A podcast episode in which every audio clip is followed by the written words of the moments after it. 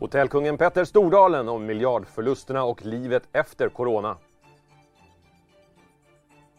Det finns stora pengar att spara på att byta försäkringsbolag.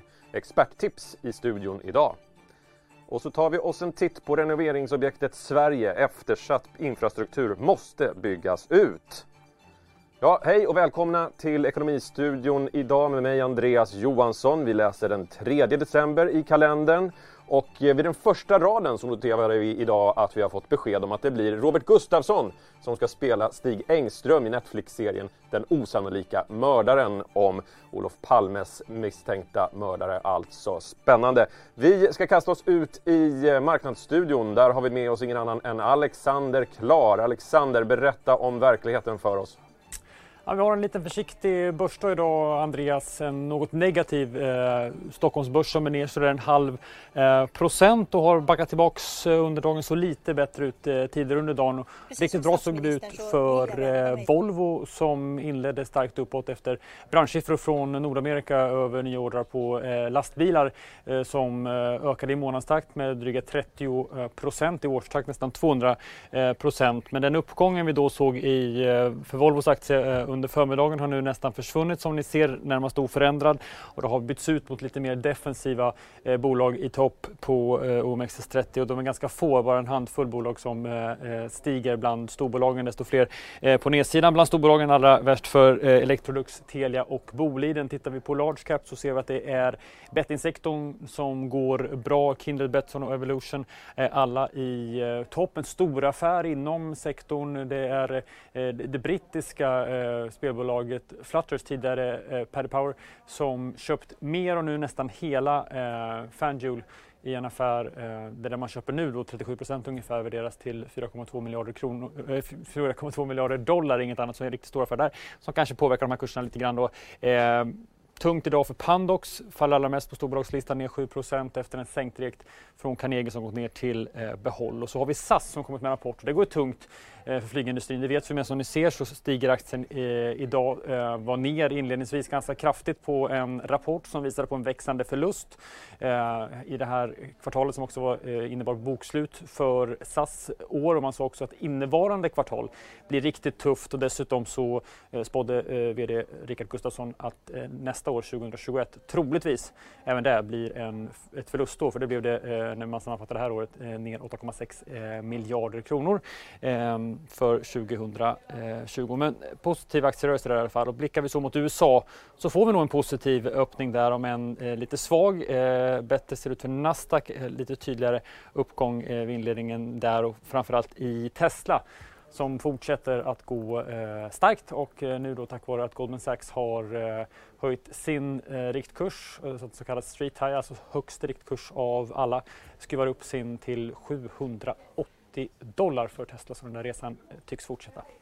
Mm, en enorm utveckling för Tesla under 2020 alltså. Men du Alexander, det är första fredagen i månaden imorgon och det innebär NFP-statistik från USA. En eh, festdag för oss här i Ekonomistudion, något vi ser fram emot. Eh, men vi får faktiskt se redan nu in arbetsmarknadsstatistik från USA. Det är nyanmälda arbetslösa. Kan du säga någonting om hur det ser ut Eh, Alexander? Ja, de kom in alldeles eh, för en liten stund sedan. Veckostatistiken, alltså nyanmälda arbetslösa. Eh, något bättre än prognosen. Eh, 712 000 personer landade det på. Prognosen låg uppåt nästan 800 000. Så det var något bättre då än väntat. Inför, inför imorgon är att vi ska fortsatt se en återhämtning i eh, NFP-siffrorna. Eh, kommer inte växa lika mycket tror man som i eh, senaste mätningen då vi såg eh, att takten var ungefär 640 000 som kom in i oktober. Nu eh, ligger förväntan på någonstans kring 520 000. Arbetslösheten som sjönk ganska kraftigt senast ner till 6,9 kanske kommer ner till 6,8. Det har ju kommit mycket data den här veckan. Vi fick också eh, varselsiffror från eh, den här privata mätningen Challenger för en liten stund sedan. Det var en bra siffra, eh, den näst eh, lägsta månadssiffran. Och det är bra då när vi pratar om varsel i år. Uh, och har vi någon riktlinje för NFP så brukar vi prata om den här ADP som kommer några dagar innan kom uh, tidigare i veckan. Den var lite svagare uh, än väntat kom bara in på 300 000 istället för förväntan som låg på 400 000 där. Så att, eh, men de där kan ju skilja sig lite åt. Förväntan i alla fall imorgon är att vi vill fortsätta se den där återhämtningen i sysselsättningen, Andreas. Mm, tack för det Alexander. Ja, missa inte det för allt i världen imorgon i Ekonomistudion. Men nu är vi här och det är torsdag. Vi fick nya restriktioner idag, beslutet att man ska gå, övergå till distansundervisning på landets alla gymnasieskolor. Det gäller från och med den 7 december, rätt över jullovet och sen hoppas man kunna vara tillbaka vid normal undervisning i januari. Vi ska lyssna på skolminister Anna Ekström. Precis som statsministern så vill jag vända mig till er ungdomar. Jag vet att jag inte behöver säga att ni inte ska festa, att ni inte ska ses på stan eller på fik att ni inte ska kramas hur mycket ni än vill. Det vet ni redan. Det är i gymnasieåldern som man blir vuxen och ni har visat att ni kan ta ansvar. Det behövs nu, mer än någonsin. De två sista veckorna före jullovet är, precis som statsministern sa, inte ledig tid.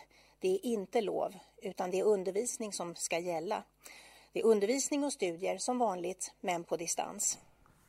Ja, viktig uppmaning från utbildningsministern där alltså.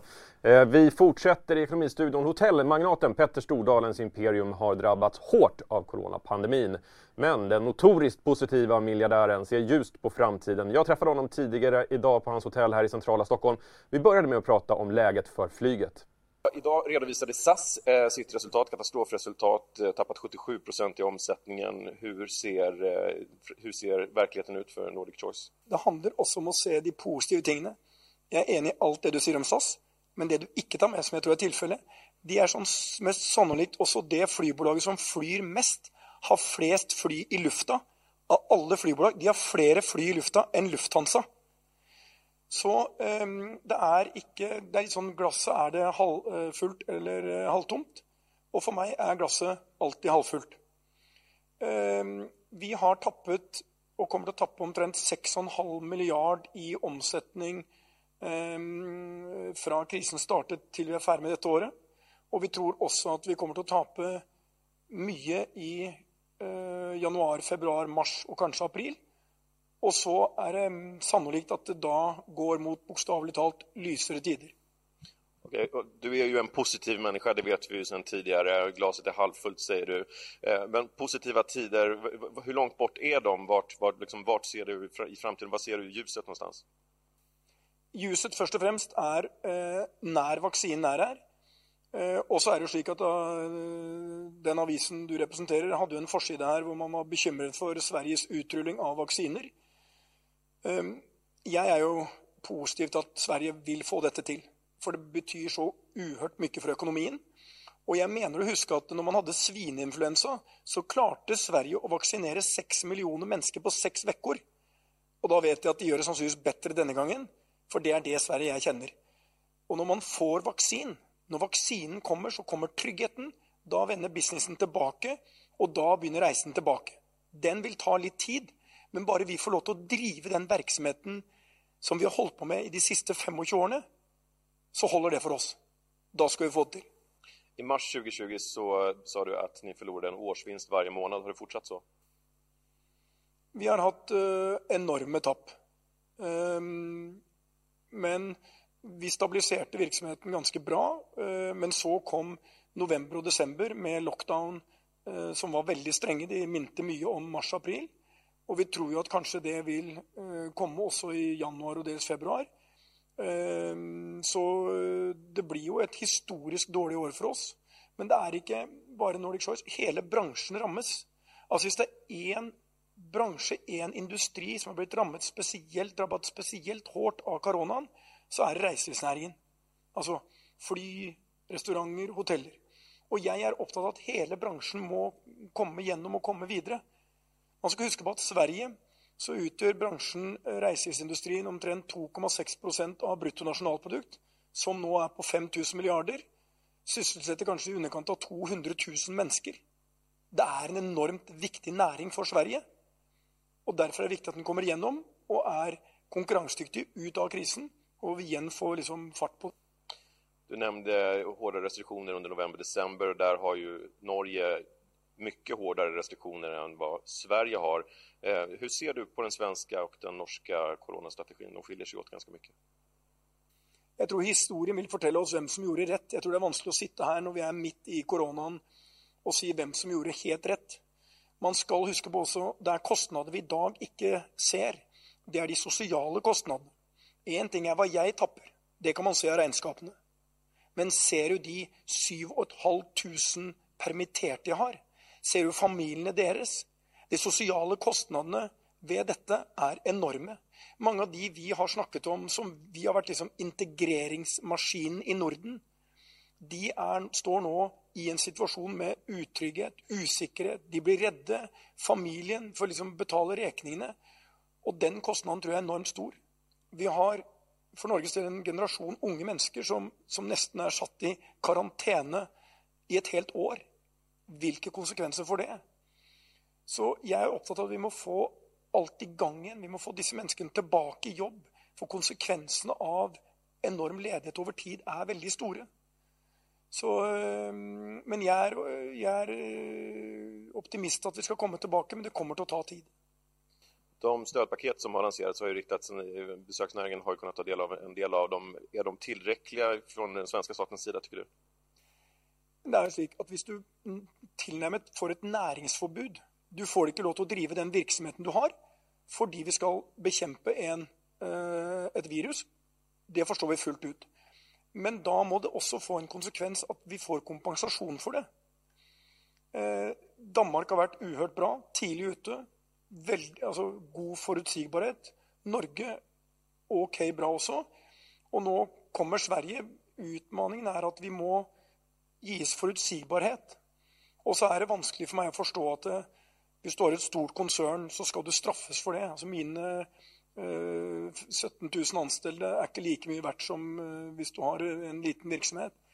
Ehm, så jeg forstår ikke helt begrensningene man har kommet med. Men det viktigste for meg er at det kommer pakker. Det er vi takksomme for.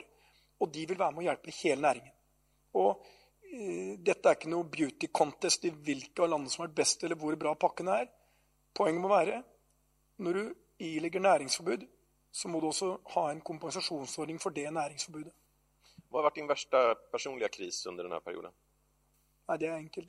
Det mest brutale, ikke bare for meg, for hele ledelsen, for alle som jobber fra toppledelsen i Nordic Choice, toppledelsen i Ving i Hurtigruta, det er å, å si opp og permittere tusen ansatte.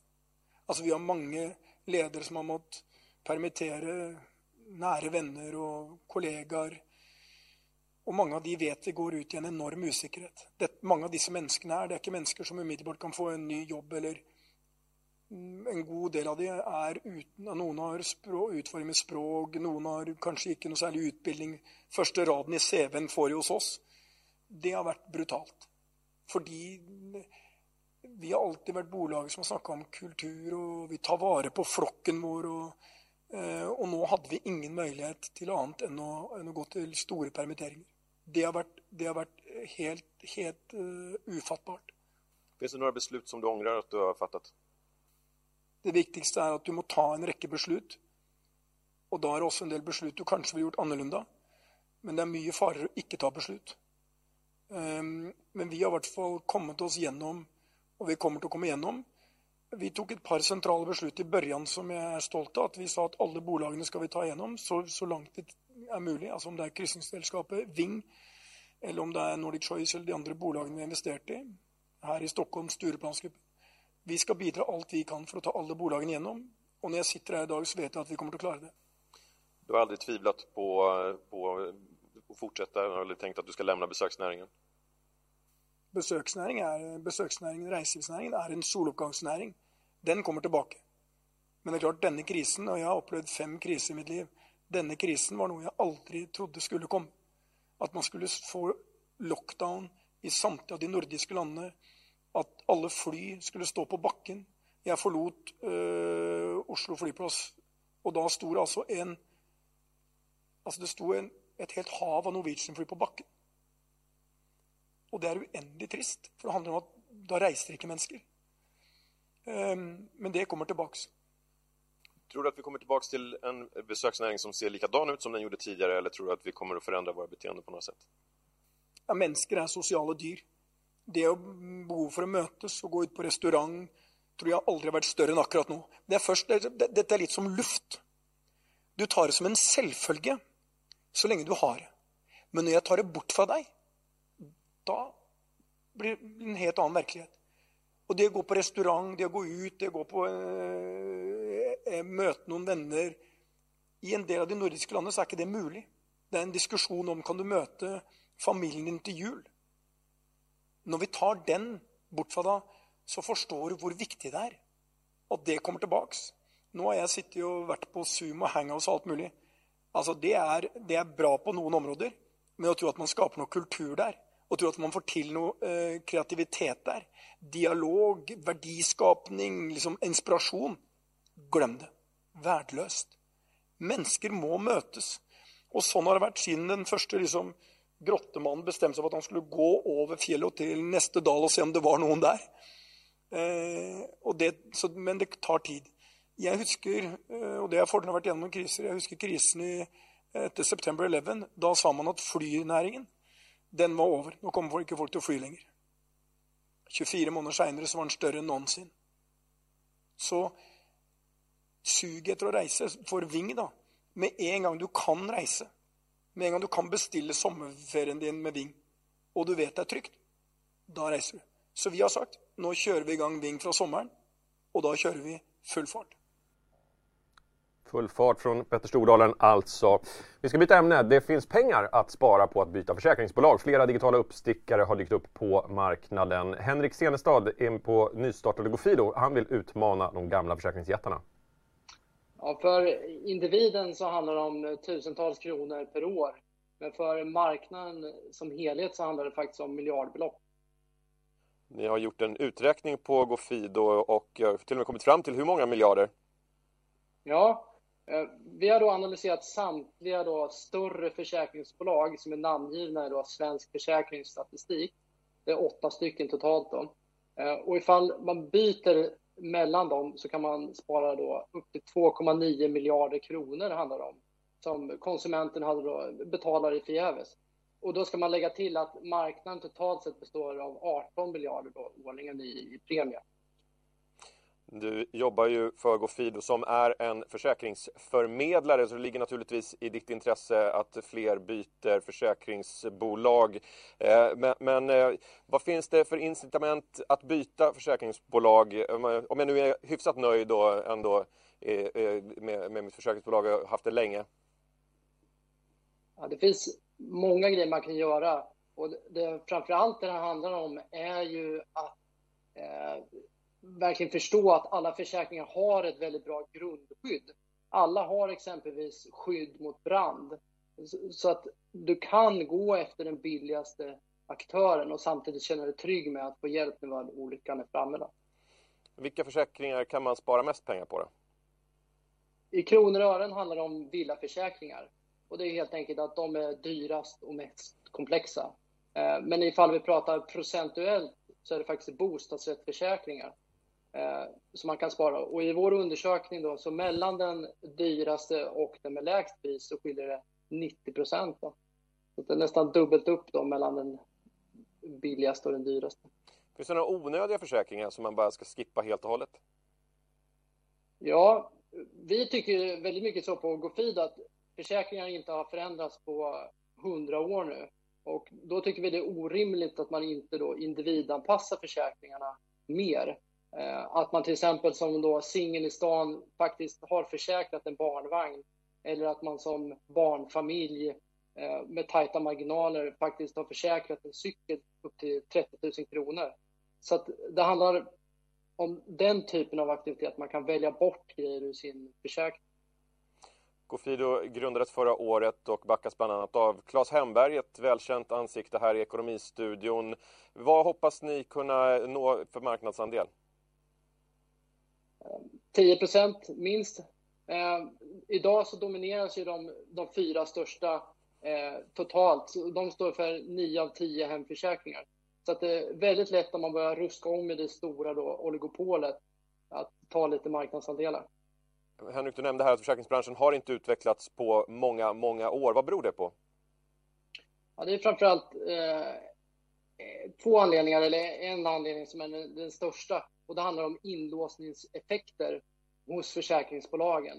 Eh, där man helt enkelt låser in kunderna på ett år, vilket är otroligt omodernt. Och det i sin tur har lett till att kunderna inte är tillräckligt eh, aktiva. Om man jämför till exempel med, med bolån där 50% prutar idag så är vi nere på enkla procenttal när vi pratar om försäkringar.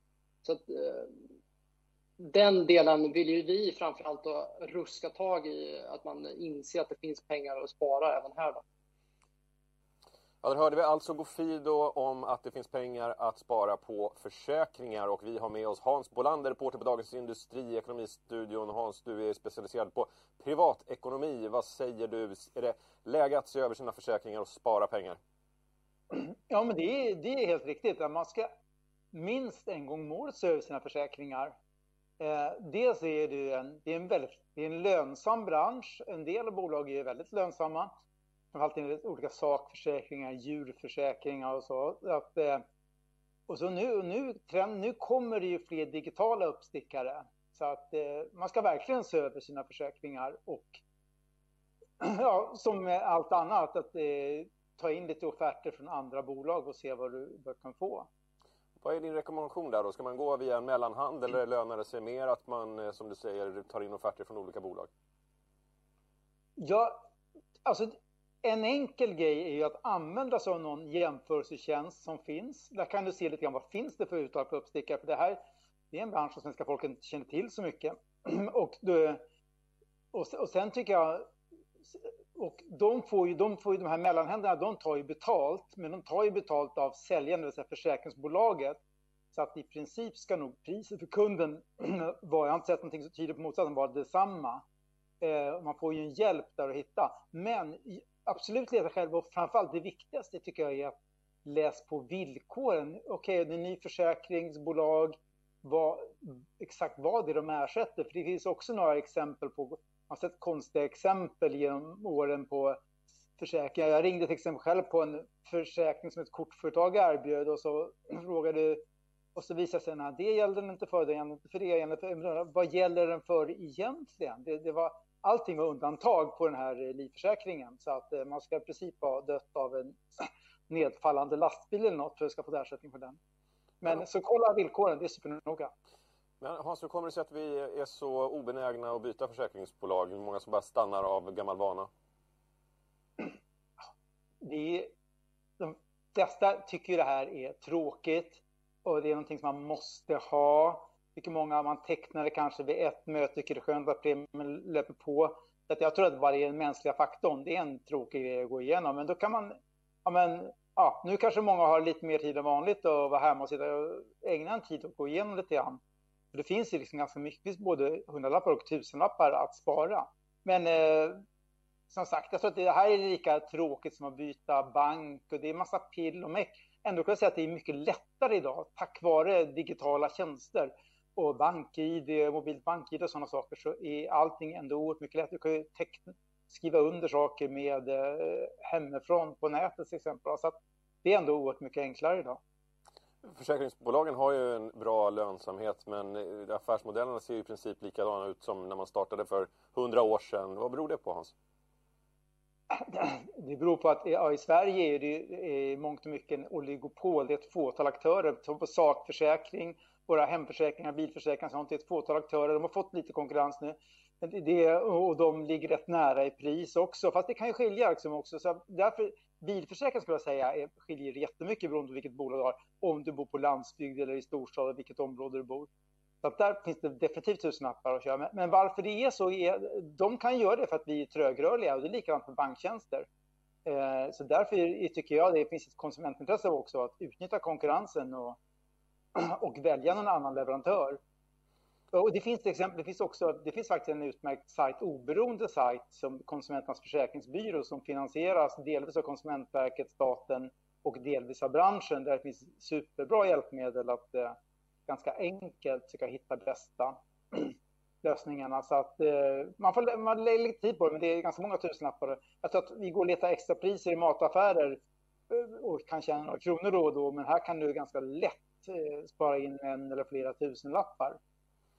Pengar att tjäna alltså, eller spara ska vi säga, på att byta försäkringar. Tack Hans Bolander för att du var med oss idag. Tack. I DIs serie Renoveringsobjektet Sverige så ska det nu handla om vägarna. Trafikverket höjer tonläget rejält om sprickorna i svenska rälsar och vägbanor. Det eftersatta underhållet accelererar och framför allt vägsystemet försämras i snabbare takt än tidigare. Detta trots att vägarna lappas och lagas för omkring 12 miljarder kronor per år och skattebetalarnas samlade infrastrukturnota årligen uppgår till över 50 miljarder. Reparationer måste de kommande åren få gå före framtidsbyggen betonar myndigheten i höstens nya så kallade inriktningsunderlag till regeringen. En som drabbas av detta är Linda Jansson, transportledare och förare på Kjellbergs Logistik och Teknik i Hällefors. Hon kör 24 meter långa och upp till 60 ton tunga ekipage på de utskällda vägsträckorna 205 mot Karlskoga och 63 mot Grängesberg. Den här vägsträckan är lite otäck att köra på grund av att den är så kurvig och smal. Mm, det är dålig sikt på kanterna. Det, skogen står så tätt och det är lätt att man missar att det kommer upp ett vilt. Alltså det skulle bli bättre om de eh, breddar den, Ehm, tog bort skog på sidorna så att man eh, ser bättre i kurvor och i, ja, nu har du ingen chans om det skulle dyka upp något vilt på, på vägen. Du har ingen chans att se dem i tid. Det är lite nervöst, eh, speciellt på, på vintern när det är halkigt och snöigt så är det mm, otäckt rent utav för att ehm, det är lätt att man kanar ner i diket. Min körning blir påverkad av att den här vägen är dels är den smal och krokig. Mm, det blir att jag får köra saktare. För när vi kör upp till Grängesberg så där har vi lossningstider. Och kommer vi inte i tid så, så kan det bli så illa att det blir böter på lasset. För att man inte kommer i tid. Ja, mer om eh, Sveriges renoveringsbehov hittar du på sajten di.se heter den och ingenting annat. Därmed är vi faktiskt framme vid sista raden och vi noterar att minst tre ex-presidenter säger att de är beredda att vaccinera sig offentligt för att på så sätt stärka medvetenheten och arbetet mot pandemin. Det är den 74-årige ex-presidenten George W Bush som meddelat att han ställer upp att vaccineras efter att riskgrupper har fått vaccinet. Kollegan Bill Clinton, också han 74 år, låter hälsa att han definitivt tar ett vaccin så fort det erbjuds honom. Tongångarna är de samma från ex-president Barack Obama. Jag kanske tar det i TV eller spelar in det så att folk förstår att jag litar på vetenskapen, säger Obama i en intervju enligt CNN. Och eftersom vi har noterat att eh, de tidigare ex-presidenterna är 74 år bägge så säger vi ja, 59 år är Obama. Och det finns ju faktiskt en eh, fjärde ex-president som ännu är i livet. Jimmy Carter, 96 år. Där har man inte fått något svar hur han eh, ämnar att göra med vaccinet. Ja, Ekonomistudion är slut för idag. Eh, vi har en nyhetsuppdatering klockan 16 precis som vanligt. Börsmorgon imorgon med min kollega Gabriel Mellqvist. Missa inte det för allt i världen. Ekonomistudion är tillbaka imorgon, samma tid, samma kanal. Tack för att ni lyssnade och tittade på oss idag.